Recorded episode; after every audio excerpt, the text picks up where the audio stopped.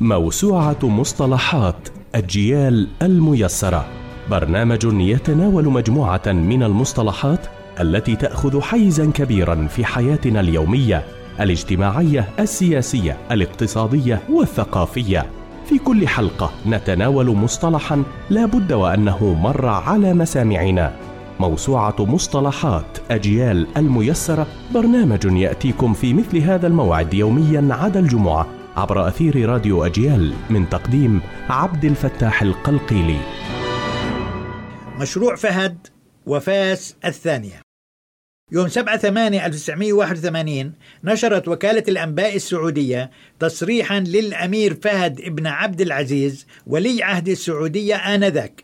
ضمنه مشروعا لتسوية النزاع العربي الإسرائيلي.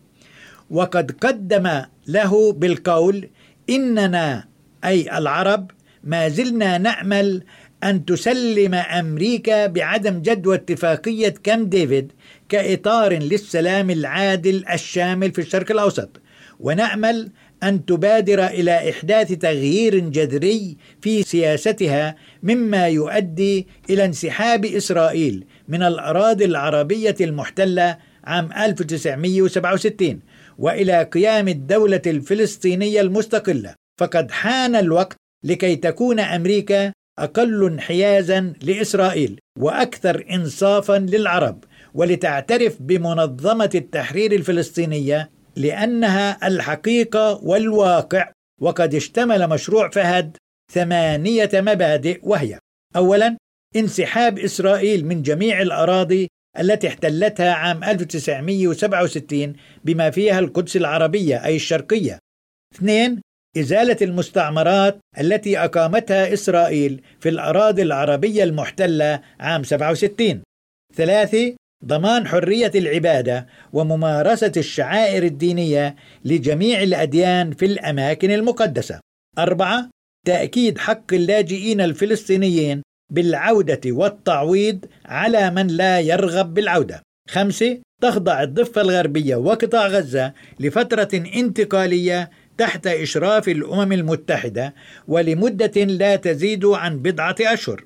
ستة قيام الدولة الفلسطينية المستقلة بعاصمتها القدس الشريف أي القدس الشرقية.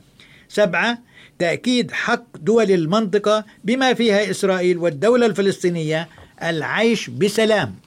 ثمانية تقوم الأمم المتحدة أو بعض الدول الأعضاء فيها بضمان تنفيذ تلك المبادئ.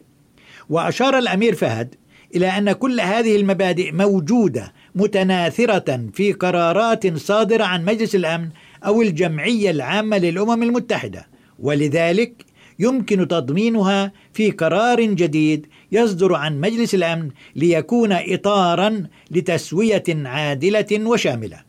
وأشار الأمير فهد أيضا إلى أن تنفيذ هذه التسوية يتوقف على ثلاثة شروط. ألف وقف الدعم الأمريكي اللامحدود لإسرائيل. ب وضع حد للغطرسة الإسرائيلية وهذا الشرط يتحقق تلقائيا إذا تحقق الشرط الأول. تا التسليم بأن الرقم الفلسطيني هو الرقم الأساسي في معادلة الشرق الأوسط. التزمت الدول العربية والأجنبية رسميا الصمت حيال هذا المشروع وإن نشطت أجهزة الإعلام العربية ومنها الفلسطينية طبعا والدولية بين مفند ومدين ومؤيد.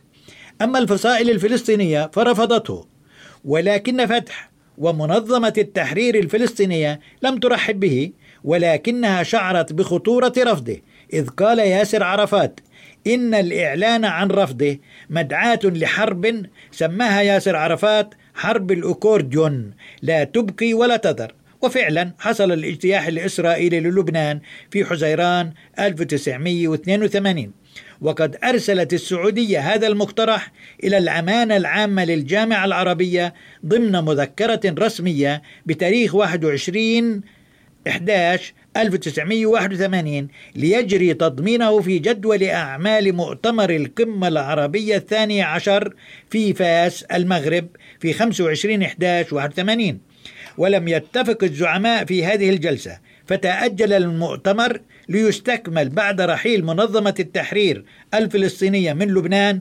وتتويج فهد ملكا. في 9 9 1982 فيتبنى المؤتمر ذلك المشروع. ولذلك سمي مشروع فهد وفاس.